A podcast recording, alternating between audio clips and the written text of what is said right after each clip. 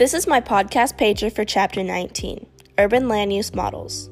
I believe that a lot of planning must go into the design of a city and how the land will be used in order to create a functional area for a large population. One point that I found interesting from this chapter was CBDs, or central business districts. These are extremely important to urban land use models, for they are what many of their models revolve around, including the concentric zone model and the sector model.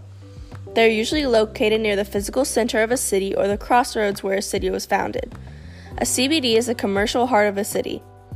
It is the focus of the transportation and services of a city. A CBD can be classified through characteristics such as skyscrapers and underground cities, which may include parking, shopping, and rapid transit. Characteristics also include historic areas in a city with lower buildings, fewer manufacturing activities, and expensive land resulting in high density housing, such as high rise apartments. Without a CBD, a city would not be able to function. Another thing that I found interesting was how cities have evolved.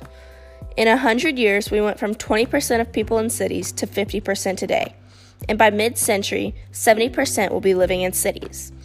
The first agricultural revolution resulted in semi permanent settlements, and then newer technologies such as irrigation allowed permanent settlements, which became cities.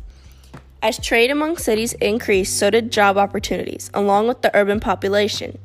Then the Industrial Revolution brought more population, for technology allowed for less workers on farms and in agriculture. If we continue to grow at this rate, we will need more technology and more high rise buildings to support the upcoming urban population. I can connect to this chapter because as, Fris- as Frisco has developed, we have seen it grow to a larger size, and therefore we are getting more and more taller buildings and apartments to support the incoming population.